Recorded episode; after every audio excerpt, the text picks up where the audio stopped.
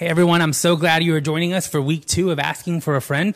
And today we're going to talk about science and religion and can they coexist?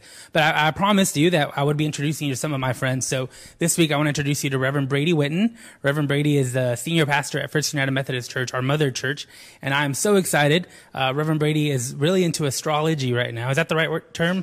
Astronomy. Yeah, pastors are not supposed to be into astrology. right? Astronomy. Astronomy. The study of the stars, right? Yeah. yes. And, uh, I've been meaning to go over and see some stars at night, but it's been raining every single day. And so I look forward to someday being able to do that. But I'll ask you the question Can science and religion coexist? Well, uh, first, I want to say hi to everybody, and thanks, Fernie, for having me. And uh, I look forward to having you and Susie and anybody else you want to bring with you over to Mouse at like four in the morning to look at some stars, because right now that's that's about the time you have to come out. But anyway, so I do I do want to uh, uh, this is a topic that I'm uh, passionate about for lots of different reasons. One of them is I have some kids that are in school, and they're they're learning science and they're learning kind of the modern way of looking at the world, and they bring a lot of these questions to me, and so it's it's something I find myself thinking about quite a bit. But I guess I'll start by saying this: I think that people who think there is a uh, that that religion and science are at odds with one another, in some ways, kind of have a misunderstanding about both. And so I want to dig into that a little bit. And I, I, don't have time. There's probably, you know, we could talk about this for like an hour, oh, yeah. but I've been told we have about 10 minutes. So we're going to try to keep this short. But I want to start by showing you some things, even though uh, we were going to try to get you over my house and uh, look, look at some telescopes and things like that. But I did bring some pictures to share with you all just to give you a sense of kind of, uh, you know, first of all, one of my passions, which is astronomy. And, uh, and also I think it'll help us with this conversation. So I want to show you some pictures. I'm going to show them uh, to Fernie here on this laptop. So the first thing I want to show you, and this is a picture that I took, which I'm impressed with myself over. Um, this is called Hercules cluster, okay, and it's what's known as a globular cluster. And there's a bunch of these. I don't know how many. I've seen probably just through my telescopes, you know, about five or six different ones of these that are just up right now. But these uh, circle, they orbit our galaxy. So we live in the Milky Way, right? They orbit our galaxy. Now, what's cool about these, so you can see this, uh, these, there is somewhere in the neighborhood of uh, several hundred thousand stars in this cluster. So you got to remember, our sun is a star, right? So y'all are seeing these pictures too. Uh, so this cluster of stars is a cluster of suns, and there's several hundred thousand suns in one of these globular clusters. Now remember, I said they orbit around our galaxy, right? So we live in the Milky Way. Uh, and you know how many uh, stars there are in the Milky Way? What would you guess? Thousands? No. So there's a hundred or so thousand stars just in this cluster, and this cluster orbits our galaxy, oh, right? Yeah. So the Milky Way galaxy, this is this is where has somewhere between hundred billion and four hundred billion stars. Now that's a pretty big, wow. pretty big difference, right? But so we're going to talk about science a little bit. So this is science tells us there's somewhere between hundred billion and four hundred billion stars just in our galaxy. Okay. Wow. Now, here's another cool thing. So this there's another picture. This one is called Markarian's chain. And again, I just want to kind of give you a sense of the sense of the size of the you know this this universe that we live in, right? So this is Markarian's chain. Uh, this is a, uh, a cluster of galaxies that's located in uh, Virgo. So it's located in the constellation of Virgo. So uh, in this picture alone, I think I've counted somewhere close to 20 galaxies. So remember, I said in our galaxy, the Milky Way, there's like between 100 billion and 400 billion stars. We are just one galaxy in really an infinite number of galaxies in the universe, right? So here's a picture of, you know, here's about 20 you can just see in this picture alone. But in this cluster uh, of what's known, the, it's known as the Virgo uh, galaxy cluster, okay? So remember the cluster of stars? We have also have clusters of galaxies. galaxies. In this cluster alone, there's about 1,300 galaxies. So imagine how like we're talking. How many stars are we talking about? More than I can. I mean, count. it's yeah, it's, it's, it's this unbelievable number, right? And then uh, uh, last picture I wanted to show you is kind of of our. Uh, this is just just of the Milky Way, which is the galaxy we live in. I did not take this picture. I did take that last one though. so this picture shows you. So this the little square here. This is the Milky Way. If you ever go out at night and it's really really dark and you're in a dark place and you're and it's the right time of the night in the year, you can see this kind of cloud structure in the sky. That's a portion of our galaxy um, and, and we live in the Milky Way, right? So this square uh, right here, all of these are stars and galaxies right in there. And it just kind of gives you a sense of why it's so difficult to count the number of stars, why it's so difficult to count the number of galaxies. So this is just a, like, you know, a pinpoint sized amount of space and how many stars and galaxies are just right there. Wow. So it's anyway. So it's it's really it's really pretty unbelievable. But I go back to this idea that it, so people who think that science and religion are at odds with one another, I think have a misunderstanding of religion and science. And so I want to try to give you a definition of each. Okay. So science is the systematic study of the natural world uh, through observation and experiment. Okay, so it's I mean, I mean, so most of you, if you've gone to school, you know. So we're we're uh, observing the natural world, observing the physical world, uh, and we're using experiments and observation in order to reveal truths from the natural world. Right? That's science. Religion is is a is a different thing. Religion is the human understanding of uh, the absolute which is one way to talk about God, the spiritual or the divine. It's, so it's our understanding of and our relationship to those things, right? So uh, and I were talking uh, before we came here. So I had open heart surgery about four years ago, right? And and so I literally this is another reason I love science, right? So science has given us all these wonderful medical advances, right? And uh, so some scientists cut open my chest and was able, were able to move some things around and fix my heart, right? Mm-hmm. And uh, I would not call Fernie, who is not a scientist, to do that for me, right? So, so they were able to fix my physical heart. But I'll tell you this if I had a heartbreak, if I was struggling in a relationship, or I was questioning my place in the universe, or I was dealing with some other things, I wouldn't go to one of those scientists. I would come to you, right?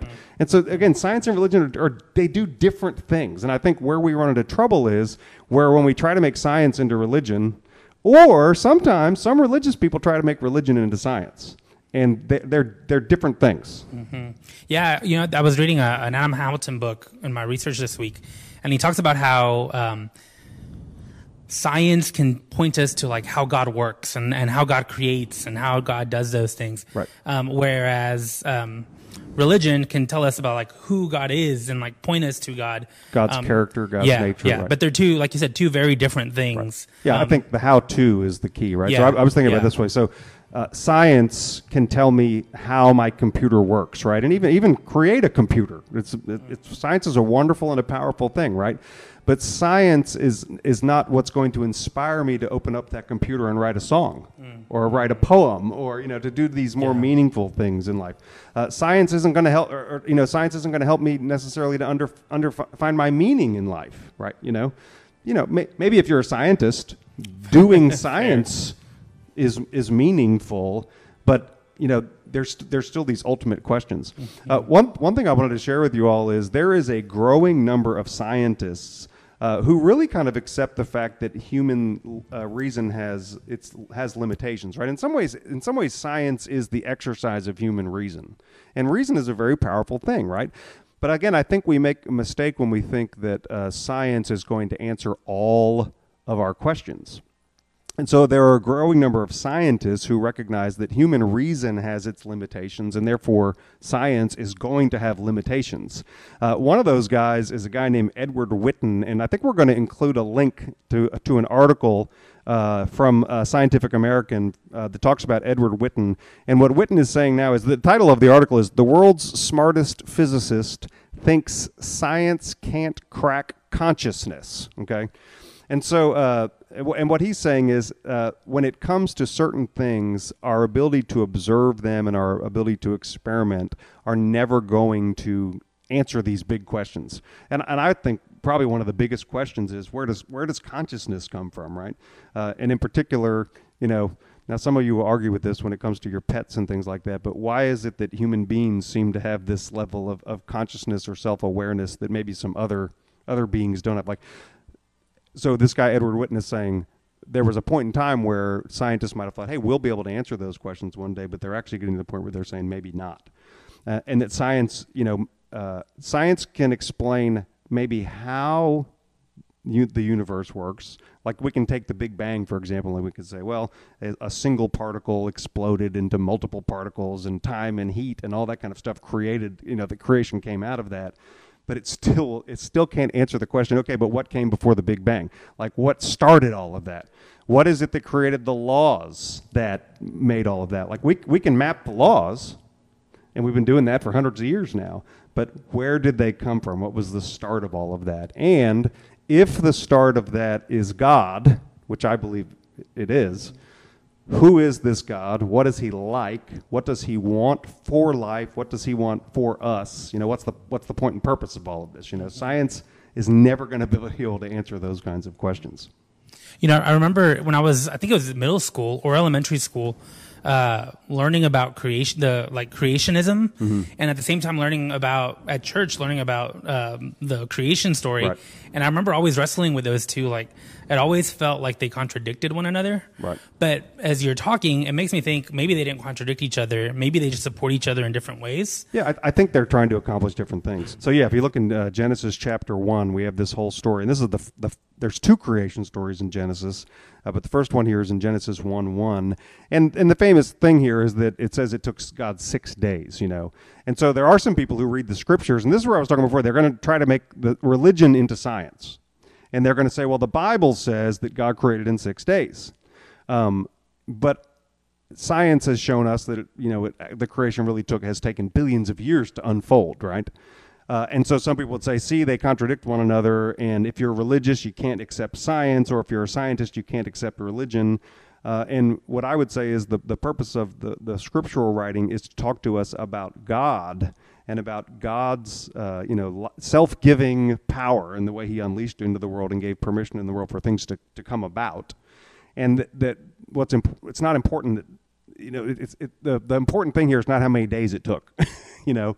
Um, and so I think science looking at carbon uh, carbon dating and all that kind of stuff has shown us that the universe came about over over billions of years, right? And it's and is still becoming, I believe.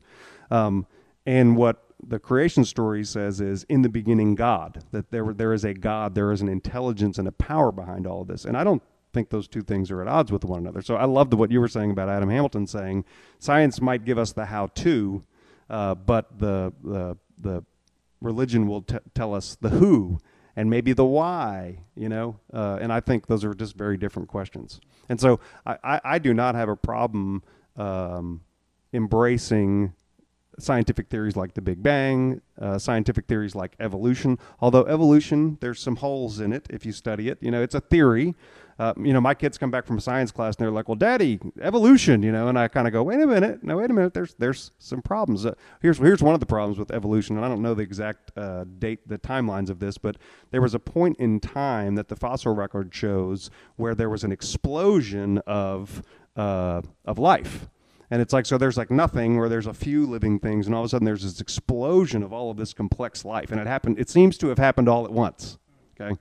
So that kind of, uh, ha- and that's science, okay? And so we kind of have to question, is, is it this sort of like gradual emerging of life over time, or was there, were there, are there different explosions where things sort of take off a little bit? And, and again, so I think evolution does not answer everything. And, and again, this is where I think even kind of our scientific thinking in our modern world gets us in trouble sometimes because we want to make science into the answer to everything, but it's not. It's not.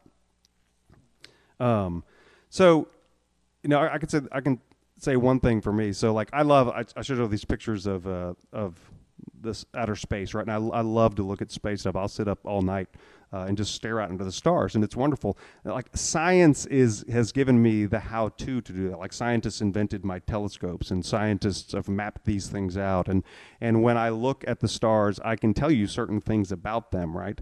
Uh, but at the same time, when I'm looking at the stars, I also start to ask these deeper questions, like, well, you know, who am I in the midst of this massive universe, and what is the universe like? What am I supposed to be doing, and what's this all about? And science can't answer those questions, right?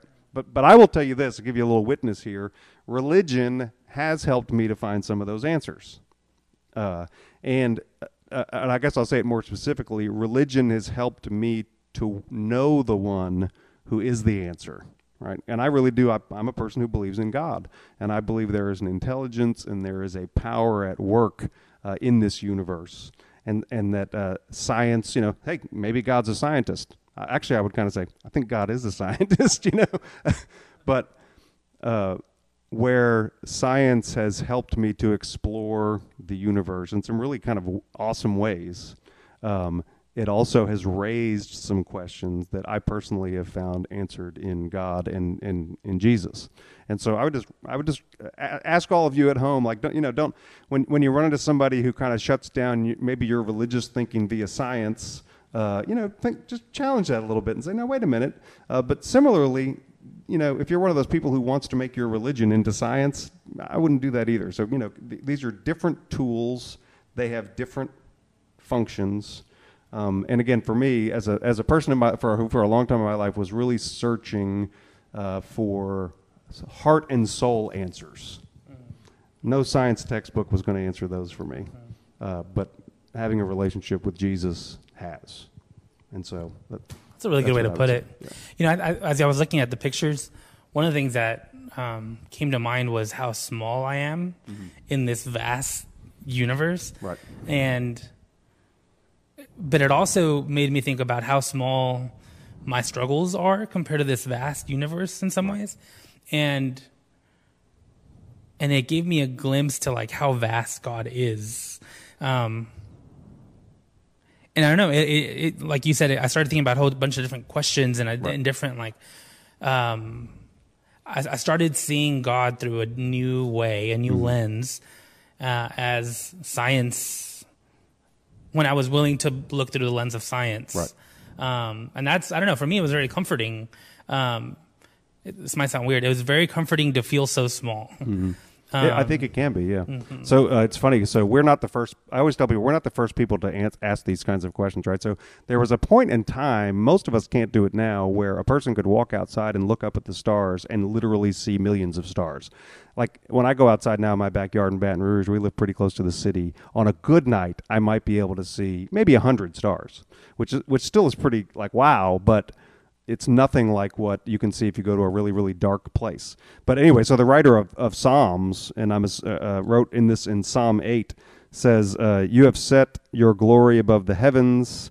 Uh, when i look at your heavens the work of your fingers the moon and the stars that you have established what are human beings that you are mindful of them? And so somebody thousands of years ago looked up at the stars and had some of the same thoughts you know well wow who am i? I'm so small you know but what I th- here's what I think the scriptures really point to. Uh, in some ways, we are teeny tiny and insignificant, but in other ways, we matter intimately to God. Right. So this whole idea that God loves us so much that God came into human history in the person of Jesus. So. And, and I think somehow, you know, I always tell people when I get a little too full of myself or a little too worried about my own individual situation, it's great to go out and consider how vast and massive everything is. But there are other times where you maybe feel a little lost. And then it's important to remember that, uh, as Jesus says, you know, God knows the hairs on your head, you know, and, and you're of more, you're, you're of great value to God, you know. So I think kind of try, trying to live between those two, two places is what it means to be human, which is a pretty amazing thing. I love that. I love that. Well, and even to the same God who created those galaxies and those stars and uh, was so intentional about the laws of how they work and they function is the same God who created you and I and everybody who's watching at home. Right. And and I don't know, but like, and this might this might I'm still processing my theology through this, but like uh, during Christmas, Susie and I like to build gingerbread houses, and we're very intentional, and we're so proud of what we've created and love it. And if I can love a gingerbread house that much, like how much more God looks at Right. all of creation and says, and is in love with it and Right. cares about it, and yeah, when I had my first uh, child, who's 16 now, I remember saying to an older mentor of mine who I knew had children who were fully grown, and I said, "I'm, I said, I'm, I'm so in love with this little thing," and uh, I said, "and I'm so fascinated by her." And uh, I said, I guess at some point in time, that kind of the, the newness of it wears off. And and this guy said to me, it never does. It never does. And so, yeah, I mean, the, over and over again, the scriptures describe the love of a parent for a child, right? And if you think you love gingerbread houses, if you're ever blessed to have a child, you know, it's it's it's an amazing love. Mm, yeah.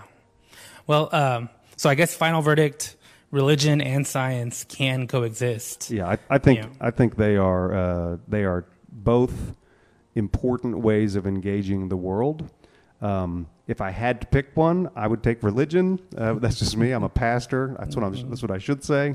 But I also love all that science has done for humanity. I mean, you know, again, sci- science and scientists and medical technology saved my life. I think they're a gift from God. Like I think a reason is a gift from God, uh, but that they they science is never going to answer our ultimate questions.